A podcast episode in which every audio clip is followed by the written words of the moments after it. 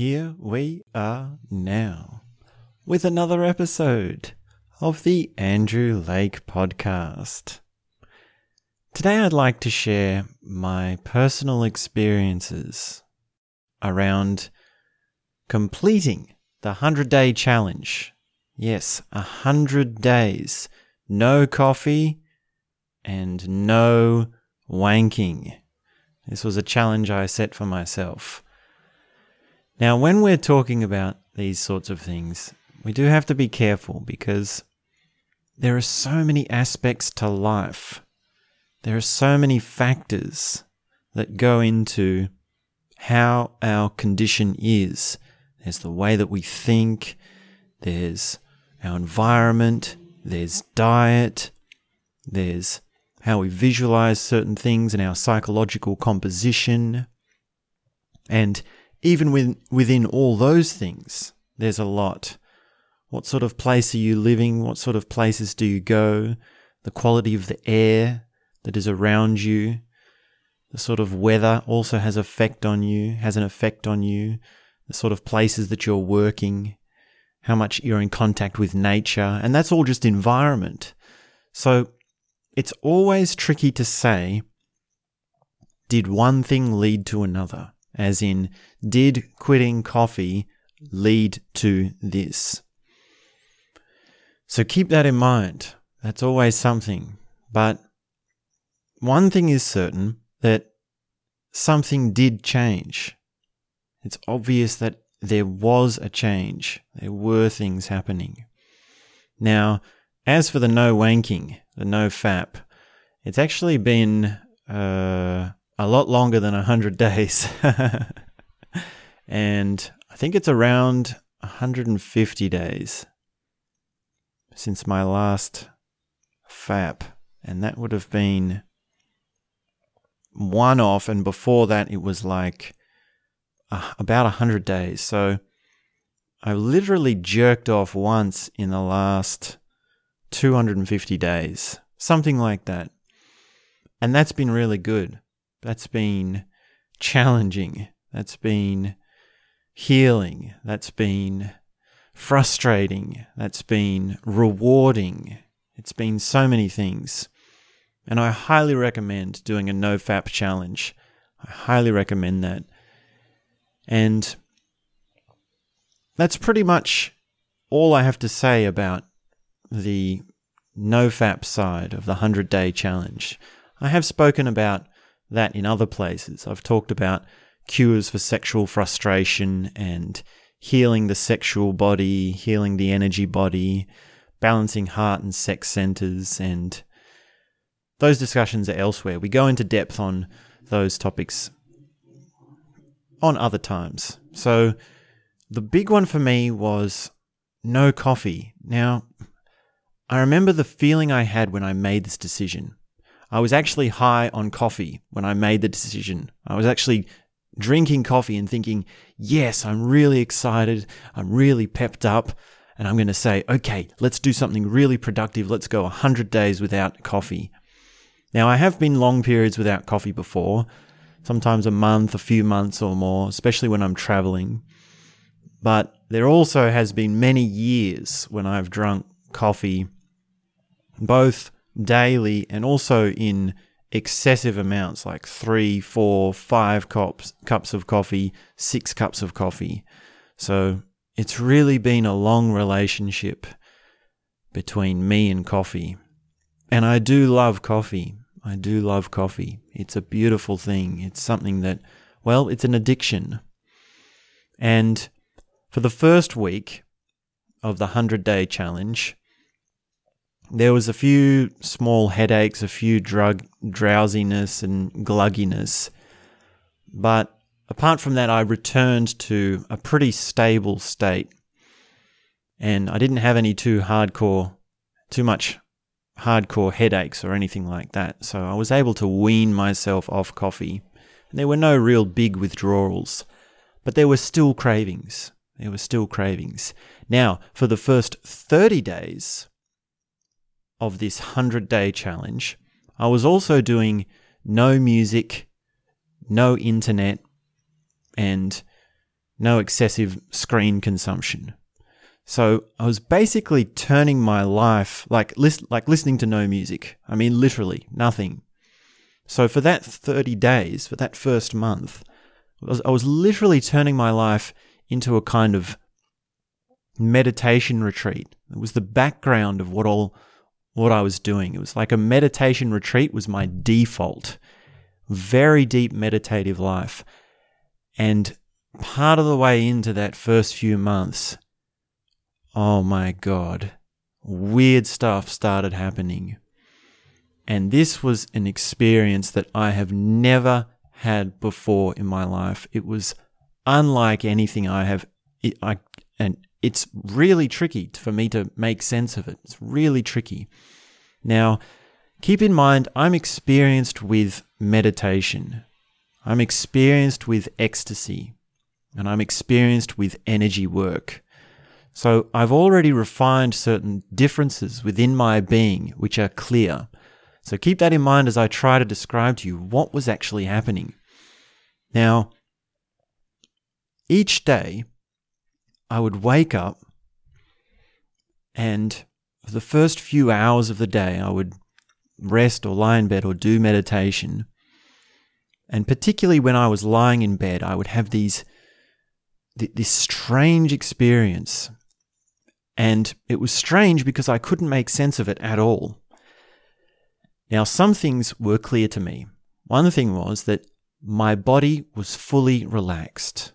Fully relaxed, no tension in the muscles, no stiffness, fully open joints, very peaceful, no twitching, no clenching, no aching, nothing. So my physical body was completely relaxed. Now, in my energies, in my energy body, if we can talk in such a way, it was like a full blown electric shock. It was like being electrocuted. It's like actually being hit by a bolt of lightning constantly. It was this huge, intense feeling.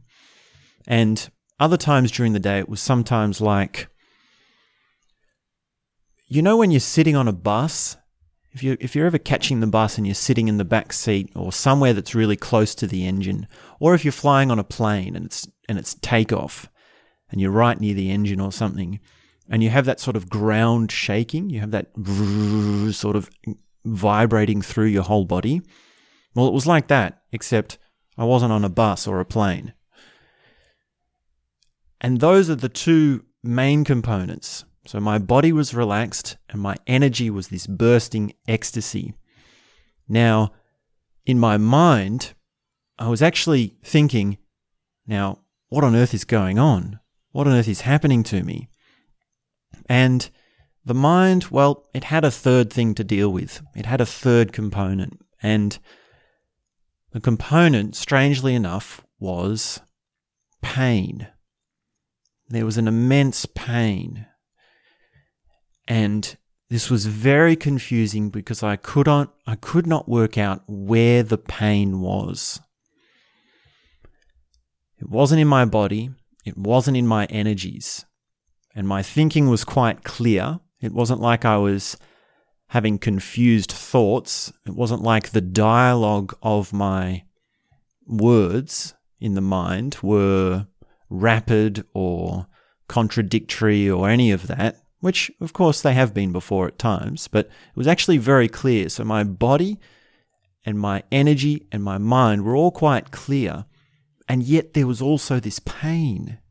There was this incredible pain. And this could have just been part of the dopamine detox. It could have just been part of the withdrawal process. But the way I interpreted it was that I was lonely. It was a withdrawal of human connections. And I just kept asking, why, why, why this pain? Where is this pain? I can't work out where it is. And this was all happening at once. This would be a, a constant experience, a very complicated, vast, intense experience. And for a lot of the time, I would just be saying, Look, I just need, look, I just need a girlfriend. That's what it is. I'm just lonely. Just like, God damn, I need a girlfriend. And it was painful. It was lonely. And it was quite intense for that first month. Now, as the weeks rolled on after that first month, the changes did occur and things started to stabilize. Now, I continued to keep asking myself why, and I continued to keep telling myself, damn, I need a girlfriend. And my circumstances did change. Like I ser- uh, sort of, in a manner of speaking, was able to connect with certain people, but not really. And I was doing other things like working and, pardon me, working and creating podcasts and writing and doing certain things like that. And I was also doing other awareness intensives. And I did also start listening to music so it was sort of returning to a more stable sort of life. And then towards the end, I actually got distracted and I actually started using the internet more. And I got a bit carried away and I fell into a slump of just being addicted to social media and these websites and these things like this. And also, I tried dating apps again, and that was a real, that was a real that was a real slump. That was really like, that was really gunky. It was really just dirty for my mind. And my attention span and my perceptions, they really took a hit. Now, I was still not wanking and still not having coffee. So I was still able to maintain a certain sense of bliss and ecstasy in my meditation practice. But it also came with this gunky, sort of trashy internet and dating app consumption. It was really bad. It was really, well, it really just messed up the whole thing in, in some ways. And the reason I was drawn to that, the reason I fell into that, I feel, is because I had this thing in me, which was loneliness. It was this thing of, oh, I just need a girlfriend. I just need to find someone. Surely, surely there's got to be someone. Now, of course, the circumstances are more complicated than that. There's always more to the story. There's always a whole bunch of contributing factors to why I'm in this situation that I'm in now. But this is how it relates to my 100 day challenge. So, by the very end, I'd actually forgotten that I'd quit coffee. I was actually writing out my routine. And when I write out my routine, there's usually a bunch of things that I say I won't do. So there's there's an abstinence part of my routine, and that is no smoking, no wanking, no big spending, no junk food, and less internet browsing. And I write that out, and I actually wrote it out, and then I was like, okay, so this is my routine. And I went away, and then I came back and I realized, oh, I forgot to put no coffee on there. I actually forgot. And after so long of thinking, oh, it's going to be great when I can finally have that coffee. Oh, I just can't wait until these hundred days are over. I can have that coffee. I'd actually forgotten all about it. So it did also feel like a long time. It felt like a very long time to do a challenge. I'd probably say a 30 day challenge or a 45 day challenge is better. But We'll see. We'll see. So now the thing is, now that the challenge is over, am I going to do it? well, I'm not going to wank. So I'm going to continue my no fap challenge, but I will have a coffee. And I don't know. I mean, part of me is looking forward to it, but also part of me is wondering if it will just be too much. If it will just be like this massive stimulant, which I won't be able to deal with, and it will just make me edgy and jittery and not very productive. So at least I'll be able to see. Now, because I'm going from no coffee to coffee, I'll actually be starting to get back into a comparison. It will be an obvious comparison. And my plan is to say, okay, four weeks, 28 days. Drink one coffee per day.